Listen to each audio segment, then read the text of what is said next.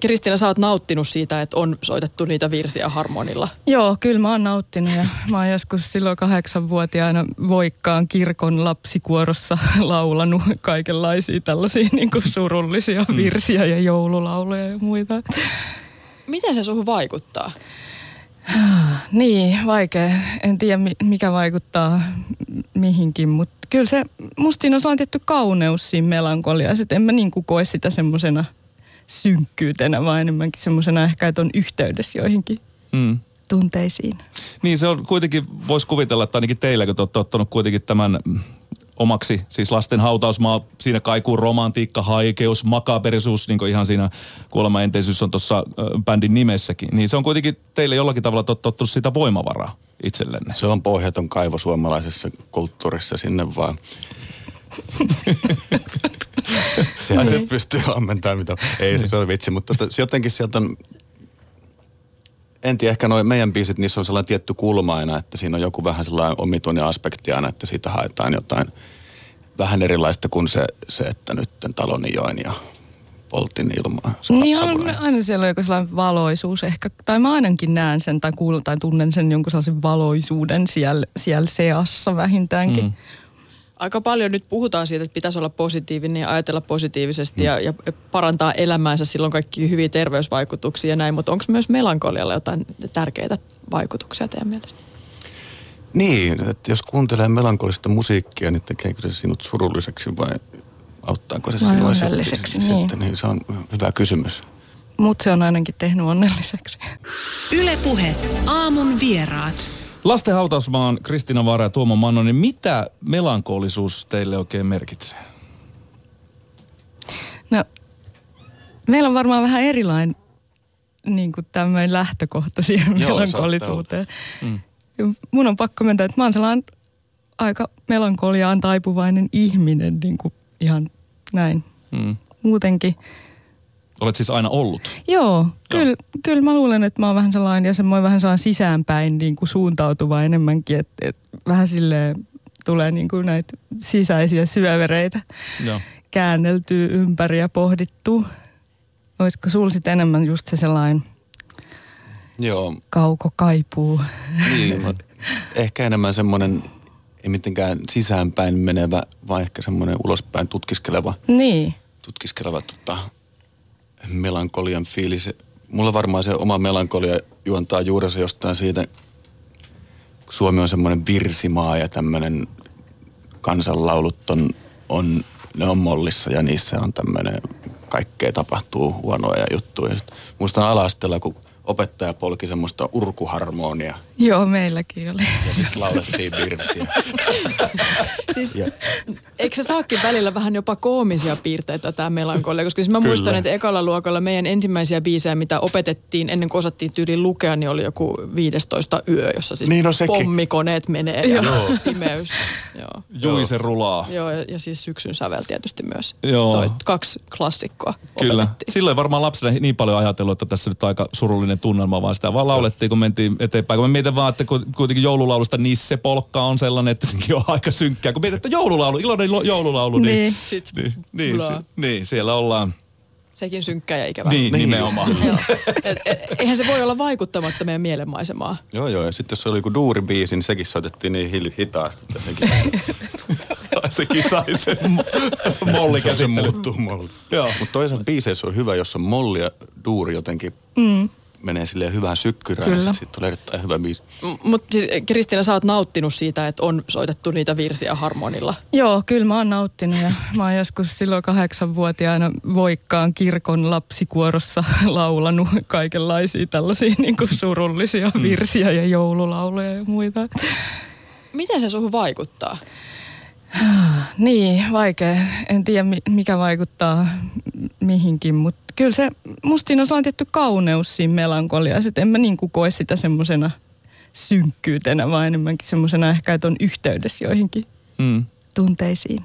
Niin se on kuitenkin, voisi kuvitella, että ainakin teillä, kun te olette ottanut kuitenkin tämän omaksi, siis lasten hautausmaa, siinä kaikuu romantiikka, haikeus, makaberisuus, niin kuin ihan siinä kuolemaenteisyys on tuossa bändin nimessäkin. Niin se on kuitenkin teille jollakin tavalla ottanut sitä voimavaraa itsellenne. Se on pohjaton kaivo suomalaisessa kulttuurissa sinne vaan. Sehän se pystyy ammentamaan mitä. Ei se ole vitsi, mutta jotenkin sieltä on en tiedä, ehkä noin meidän biisit, niissä on sellainen tietty kulma aina, että siinä on joku vähän sellainen omituinen aspekti aina, että siitä haetaan jotain vähän erilaista kuin se, se että nyt taloni join ja poltin ilmaa. Niin on, aina siellä on joku sellainen valoisuus ehkä, tai mä ainakin näen sen tai kuulen tai tunnen sen jonkun sellaisen valoisuuden siellä, siellä seassa vähintäänkin. Mm aika paljon nyt puhutaan siitä, että pitäisi olla positiivinen ja ajatella positiivisesti mm. ja, ja parantaa elämäänsä silloin kaikki hyviä terveysvaikutuksia ja näin, mutta onko myös melankolialla jotain tärkeitä vaikutuksia teidän mielestä? Niin, että jos kuuntelee melankolista musiikkia, niin tekeekö se sinut surulliseksi vai auttaako se sinua sitten, niin. sitten, niin se on hyvä kysymys. Mutta se on ainakin tehnyt onnelliseksi. Hmm. Mutta sitä varmaan tarvinnut, onko sitä joutunut opetella sitten jollain tavalla? Että sitä on pitänyt vaan nauttia ja nauttia ja ottaa haltuun ja jotenkin olla nämä suomalaiset geenit, että sitä pystyy. Koska monet ihmiset ajattelee, ulkomaalaiset on sille, että miten te jaksatte? miten, mikä teitä vaivaa? niin. En mä tiedä, siinä on vaan sellaista, mikä puhuttelee. Ei, en mä usko, että sitä on tarvinnut mitenkään opetella. Se on vaan sellaista, niin, semmoista puhuttelevaa. Mm. Et sitten niin kuin, tuntee olevansa jotenkin oman itsensä äärellä jotenkin en mä, vaikea niin kuin pistää sanoiksi tälle. Mm. Voihan se olla siitäkin, että tässä niin kuin maan pitkät perinteet, välimatkat on pitkät ja joudutaan olemaan niin kuin eri paikoissa ja yksinään ja sitten tota, vähän eristäydytty niin. sinne ja ei ole semmoista ollut sellaista niin kuin hirveän yhteistä yhteisöä, joka sitten... Niin.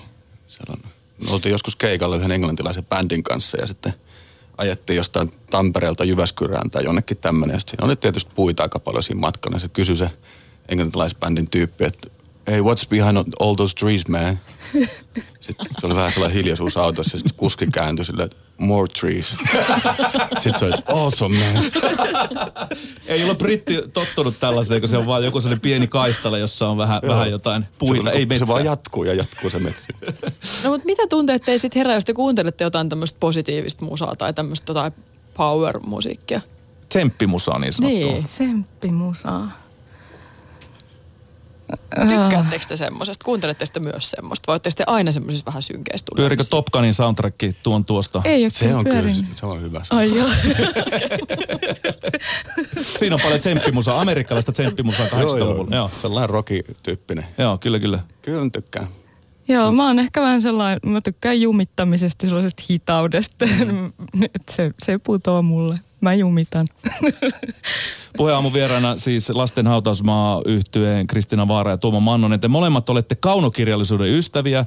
Tuomo, sä oot kirjastossa töissä, vaikka et suoraan kirjojen parissa olekaan, vaan siellä niin mediapuolella vähän auttamassa Juu. nuoria ja muitakin, ketkä haluaa vaikka äänittää omaa musaa.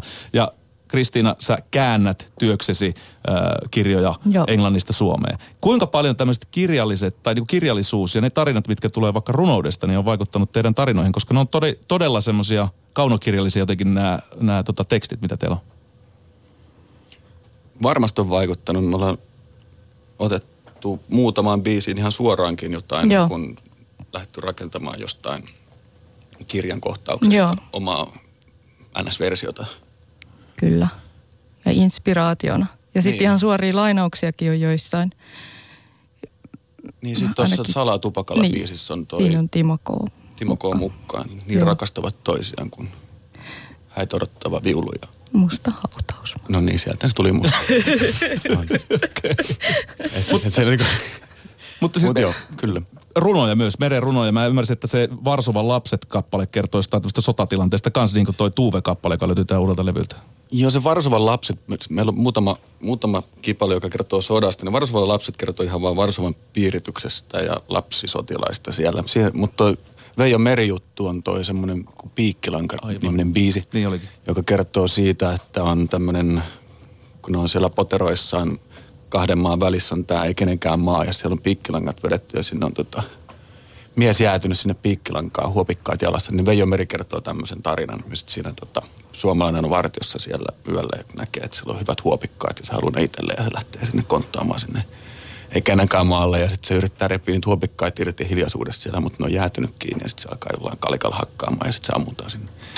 Tota, niin tästä me tehtiin semmoinen kauniimpi biisi, että siinä, siinä, on vaan niinku, siinä vaan kerrotaan, että Mut Siinä hy- ei kerrota tätä niin kuin surmaa ollenkaan. Mutta hyvin vaikuttavia tarinoita ja varmaan voi olla ihan oikeasta elämästäni. Itse tein, tein tosiaan omasta faijastani dokumentteja, jossa oli vastaavallainen tilanne. Hän on siis sotaveteraani, niin tämä oli ihan yleistä, että otettiin kaatuneilta tota, vaatteita pois. Mutta mitkä näissä tämmöisissä näin äärimmäisissäkin tarinoissa, mik, mi, miksi ne päätyy teidän, teidän tota, kappaleisiin? Mikä se inspiroi? Ehkä tuossa sota-ajassa on joku semmoinen, että se on ollut niin tavallaan erillään kaikesta normaalista elämästä, että sinne on mahtunut niin miljoona tarinaa, semmoista niin kuin pelastustarinaa ja rakkaustarinaa ja vaikka mitä. Se, eli meillä on yksi biisi, Sara Israel, mikä kertoo, kun pariskunta pelasti 50 juutalaislasta Saksasta. Ja kaikki tämmöisiä kauniita tarinoita mm. myös sieltä. Kaiken hirveyden keskellä mm. on, on sitten toivoa. Mm. Niin ja ehkä se on vaan sitten mielenkiintoisempaa kertoa vähän niin kuin jotain tarinoita, joissa on jotain jujuu kuin pelkästään sille toistella jotain semmoisia itsestäänselvempiä rock lyriikoita, mille on tietenkin myös tarpeensa ja paikkansa, mutta että me ollaan nyt lähdetty tähän vähän niin kuin tarinallisemmalle linjalle. Mm, ja se varmasti erottaa teidät monista muista bändeistä, ainakin tänä päivänä. Kyllä me pyritään Kristinan kanssa, että me saadaan joku biisi alkuun, että miten tämä loppus. Joo. Me yritetään miettiä sellainen punainen lanka, mutta se yleensä aina vaihtuu siinä matkalla, mutta se on ihan hyväkin, mm. että se mm. elää. Joo. No lasten hautausmaa on ollut verrattain lyhyen ajan pystyssä, noin neljä vuotta te olette julkaissut EPn kolme pitkäsoittoa ja sitten muutaman tota, seiskatuumaisen vinyylisinkunkin. Niin mitä tämä matka on opettanut teille tavallaan tämä neljä vuotta yhdessä? Entisiä kavereita olette Kouvolasta, mutta kuitenkin nyt näin hyvin intensiivisesti yhdessä. Itse asiassa ei ole entisiä kavereita. Ei ole entisiä kavereita. Me tutustuttiin silloin, kun me saatiin tämä idea tästä lasten hautausmaa. Okei, mä että kaikki kouvolalaiset on kavereita Ei Tuomo on kato niin paljon nuorempi, että ei se, se ei ollut Me tutustuttiin ekoistreeneissä käytännössä. Niin, oikeastaan joo. Et matka joo. on ollut varmaan se, että me ollaan opittu tuntemaan tässä niin. vuosien varrella pikkuhiljaa. Ystävystytty. Ja, joo, ja tota, bändin kanssa kehitytty hirveästi. Joo, ja mulla on ollut sitten tämä just oma haasteeni tässä, kun on ollut tosi kova esiintymisjännitys aina vaivannut, niin sitten se on oikeastaan ollut ihan mieletön juttu, että siihen on saanut semmoisen niin kuin, että sen on pystynyt silleen selättää, että, että ei olisi, en olisi ikinä voinut kuvitella, että pystyisin niin kuin sillä tavalla menee ihmisten eteen keikoille ja muuta niin kuin, että on ollut ihan hurjaa jotenkin sen suhteen. Mutta sä päädyit kuitenkin laulajaksi. Joo, Miks no se, se oli, halu, halu voitti pelon, voisiko sanoa tälle, että ja, mutta et, siihen meni 30 vuotta, että mä vasta niin omilla 30-vuotissynttäreillä niin ekan kerran silleen niin kuin lauloin bändin kanssa, NS, ainakin puolijulkisesti. Minkälainen kokemus se oli? No mä olin tota, varmaan kaksi viikkoa ennen niitä bileitä, niin ne oli vielä tuolla lepakkomiehessä tietenkin. Helsingissä? Sitten, kyllä. Joo. Ja sitten, Punk-pyhättö nykyään. Kyllä, mm. joo.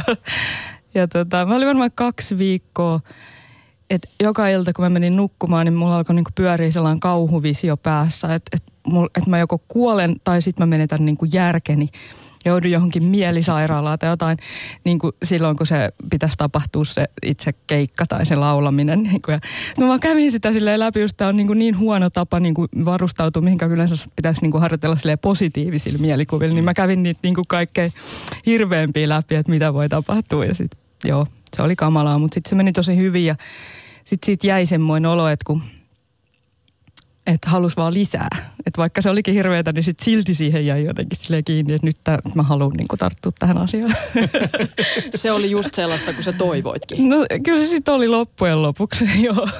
Eli se, että vie itsensä vahvasti epämukavuusalueelle, niin voi ollakin sellainen uuden alku ja koukuttaa johonkin ihan muunlaiseen meininkiin, mitä on aikaisemmin tehnyt. Joo, mä, mä luulen, että se on siitäkin, että jos se asia on tarpeeksi tärkeä, niin siitä saa niin ison palkinnon, että se niin kuin periaatteessa tota, sitten peittoaa sen pelon jossain vaiheessa. Mutta menikö se kerrasta ohi se jännitys vai tuliko sulle se sitten uudestaan ja uudestaan? Tuleeko sulle vieläkin se? Tulee vieläkin, mutta nyt se on tosi paljon niinku helpottanut. Mutta noin vielä, meidän edellisen levyn aikoihin oli vielä sellaista, että mä tulin suoraan niinku oksentamasta lavalle ja ihan siis semmoista hirveätä mm. tärinää ja suunnilleen niinku pystyn liikkumaan, kun on niin jäässä tai jotain. Mä muistan, siis Ilosaari keikka muutama vuosi sitten, niin mä jotain sanoin teille ja sulle kanssa, että, että hyvää keikkaa, kun me oltiin oman bändin kanssa esiinnytty just ennen teitä. Niin Joo. mä muistan sen sun semmoisen epäuskoisen naurun ja kiittelyn, että mietit, että nyt kyllä saattaa olla vähän omissa sfääreissä tämä Joo, solisti, että, että, tota, mutta että kuitenkin otit se ihan positiivisella vastaan, mutta mietin Joo. vaan, että se reaktio oli semmoinen niin kuin todella hermostunut. Että, Joo. Joo. Mutta miten sä oot työstänyt sitä, sitä sitten eteenpäin, että se on kuitenkin joka kerta vähän helpompaa kenties. Joo, nyt on oppinut ja rentoutuu ja nautiskelee ja se jännitys tulee ehkä sille just vähän ennen keikkaa, eikä sille kahta viikkoa ennen keikkaa. ja Mi- sit, mitä sä teet? Hengität sä jotenkin? Onko sulla joku no, rutiini, joo, jonka sä kyllä toistat? mä semmosia niinku, tollasia juttuja teen, yrittää sitä kehoa pikkasen niinku, rauhoitella ja sitten e, yrittää olla vähän omissa oloissa, että muut saattaa mennä johonkin vaikka baarin puolelle ennen keikkaa, niin mä oon aina sitten halunnut olla silleen yksin ja jotenkin, että en pysty juttelemaan kenenkään kun on jotenkin vähän silleen just varmaan niin kuin omissa sfääreissään, mm, niin kuin mm. sanoit. Ja, mutta kyllä se siedätyshoito siinä on paras, että ei, ei siihen auta mikään muu kuin se, että vaan tekee ja menee sinne. Voin niin kuin kaikille esiintymisjännityksestä kärsiville sanoa, että kannattaa vaan niin kuin kaikesta huolimatta yrittää, jos vaan haluaa siitä päästä, koska muuta, ei, muuta keinoa ei oikeastaan niin kuin ole. No, te, te niin. Tuomo sit tiesitte, tiedät, tai tiedätte siirtyä baarin puolelle siinä jossain vaiheessa sitten ennen Joo, keikkaa. Ei, ei me enää kiusata Kristiinaa sille. Olette sitten kiusannut no, sitä? No ei nyt vähän se joskus. No vähän joskus. Ei ole traumoja kuitenkaan pahasti. No ei. Joo. Mutta Tuomo, eihän tämäkään sulle mitenkään vieras juttu. Sä oot tota, punkkibändi Kivesveto Koukoon riveissä huutanut ja, ja rämpyttänyt mm. kitaraa, mutta siis tämä lasten hautausmaa on nyt ihan erilaista musiikkia ja se on tuonut sut myöskin ihan uuteen tilanteeseen. Miten tämä on muuttunut tavallaan esiintymisen suhteen? No kyllä mul, siis jännitti aluksi lasten hautausmaa, koska on osannut, osannut soittaa kitaraa silleen niin hyvin. Ja nyt on oppinut sitten ottaa sen kitaran haltuun noihin omissa biiseissä. Niin nyt se, itse asiassa esiintyminen ei niin paljon jännittä, koska just Kiiversto Koukon ollaan soitettu kymmenen vuotta nyt silleen. Että kun itse sen nolaa tarpeeksi monta kertaa, niin sitten tota, se on helpompaa. Mm. Ja ny- nykyään sit esiintymisestä nauttii silleen, vaikka se nyt ei välttämättä näytä siltä, mutta totta kyllä. Mutta on vakavampaa musiikkia kuitenkin ja tavallaan ihan erityyppistä, on niin suomirokkia. Joo, kyllä, kyllä. Mutta ihan sellainen sama vire siellä mun mielestä on siellä niin kuin perus mm. takana, että samoista soinnusta nekin menee. Ehkä tietysti erilaiset sanat tolleen ja Tulkinta on vähän Tulkinta erilaista, mm. mutta jotenkin mun mielestä aika niin kuin sama touhu. Okay, touhu. Se on ihan hauskaa ne molemmat. Lasten hautaus... tämä niin kuin on. Niin pitäisi ainakin olla. Mm. Ja onkin, mm. joo. Tota, Lasten hautausmaa julkaisi vastikään kolmannen albuminsa. Ja te kävitte aika erikoisessa paikassa äänittämässä sitä. Siis tämmöinen, onko tämä nyt hylätty tai entinen kansakoulu äh, tuolla Valkealassa, Koula Valkealassa. Rasin kyläkoulu. Mik, miksi tämä? Oliko tämä sen albumin tekemisen ja biisien suhteen jotenkin ratkaiseva paikka vai miksi? Uh, mulla on aina ollut sellainen haave, kun Neil Youngin Harvest-levyn takakannes on semmoinen mustavalkoinen valokuva, missä ne seisoo vahvistimien kanssa jossain semmoisessa ladossa, missä niinku aurinko siivilöityy niiden lautojen läpi. Ja tota, sitten mä aina ajattelin, pidin sitä levyä jossain niinku sille kaapin päällä ja ajattelin, että voi kun mä saisin joskus kokea jonkun tällaisen jutun, että mentäisiin vaan johonkin niin kuin vetäydyttäisiin jonnekin ihanaa tuollaiseen paikkaan. Ja sitten se toteutui. Mutta te, sen rasin ponga sitten. Ettekö te ole käynyt siellä aikaisemminkin ehkä Joo, siellä, jotain? siellä asuu meidän kavereita. Se on semmoinen, mikähän, mitenhän olisi oikein sanoa, siellä asuu taiteilijoita ja siellä vaihtuu jengi koko ajan. Siellä on erilaisia huoneita ja me ollaan joskus käyty siellä tota, moikkaamassa kavereita. Sitten siellä on todella aivan mahtava semmoinen kyläkoulun iso se luokkahuone, hirsiseinät, hirsikatto, joku neljä metriä, viisi metriä korkea. Ja sinne vaan kaikki soittokamat. Ja me oltiin siellä tosiaan oltiin me viisi päivää aamusta iltaa soitettiin. Ja sitten grillattiin ja saunattiin ja sitten sama uudestaan. Joo. Siellä ei, niinku, siellä ei, siellä ei ole mitään siellä. Siellä on niinku, naapurin kissa tuli sieltä, tota, maalaiskissa tuli sinne äänityksissä meidän jalkoihin silleen. Se ei ollut moksiskaan mistään. Okay. Se oli niinku sellaista meininkiä. Mahtavaa. Ei ollut mikään perinteinen studio, tällainen kliininen ympäristö, vaan vähän niin kuin retriitti. Joo, niin se just, oli joo, joo. nimenomaan semmoinen. Ja sitten erittäin niin kuin tuottelias, että viidessä päivässä levy, kun aikaisemmin ollaan itse äänitetty ne omalla studiolla. Niin herra jestas, kun niitä voi jauhaa pitkään mm. niitä sitten tota, niin jatkoäänityksiä. Ja jalostui kyllä teidän paras albuminne tähän mennessä Joo. siitä. Mutta draamaakaan sieltä ei puuttunut. Käsittääkseni siellä oli itkettykin välillä ja naurettu ja kaikkea muuta vastaan. Joo, mä käyn yleensä aina nämä kaikki, kaikki sfäärit läpi. Okei, okay. ai se oli nyt, okei, okay, siinä oli siis Kristiina osuus oli tämä vai? Tota, Sä teit tämän kaiken. Nauroit ja itkit. Oksensit. Joo, eikö noi ole just ne niin kuin, mitä kunnolla uppoutuu asioihin. Joo, kyllä mä sitten tunsin niin kuin on, suuria onnen hetkeä ja välillä myös epätoivon hetkeä siellä. Ja tota, Mutta joo, se, siinä loksahteli jotkut palaset silleen paikalle. Lyhyesti, miten tämä kuuluu teidän uudella albumilla, tämä tila, missä te olette tehnyt sitä? Se kuuluu varmaan eniten siinä, että se äänitti semmoinen kuin Jari-Jukka Nippala, joka on siis miksannut ennen meidän levyt. Nyt se myös äänitti sen ja hän oli siellä tota, silleen, että ottakaa nyt vielä yksi otto. Että oli joku ulkopuolinen sanomassa, että toi on hyvä tai ottakaa vielä yksi. Mm. Plus, et, Tuottamassa ei, vähän. Joo, mm. myös, kyllä. Mutta ehkä siinä oli, siinä oli sellainen niin kuin, oltiin hyvin rentoina siellä, eikä ollut kiire mihinkään, ei, ollut, ei tarvinnut lähteä kauppaan tai mitään toimittamaan töitä tai mitään, niin se on hyvin rento. Niin, ei se, voinut tehdä oikein mitään muuta. Niin sit ehkä siinä, se kuuluu siinä soitossa. Mm. Se pysyi silleen kasassa aika hyvin. Ja Nippala oli kyllä ihan paras semmoinen laulattaja myöskin, että sai siitäkin siihen sellaisen ihan uuden kokemuksen, että kun tällainen ammattimainen laulattaja siellä. Niin. Miten se laulatti? Nyt vedetään riti, rati, riti, raula. Niin, no se on vähän se, että kuka siellä luureissa sit puhuu, kun mm. niitä äänityksiä ottoja otetaan. Että se, on se, niin sillä on tosi paljon merkitystä näköjään, että mm. siellä on semmoinen turvallinen ääni. Aivan. Mm. Niin kuin kaikessa, mitä niin. tehdään. No te lähdette lasten hautausmaan kanssa tällä viikolla kiertämään Suomea. Kuopio, Tampere, Turku, Jyväskylä. Miksi teidän keikalle kannattaa tulla aistimaan elämän tummia sävyjä, vaikka eletäänkin tämmöistä kevättä valoa ja vihreyden aikaa? Bändi on tosi kova.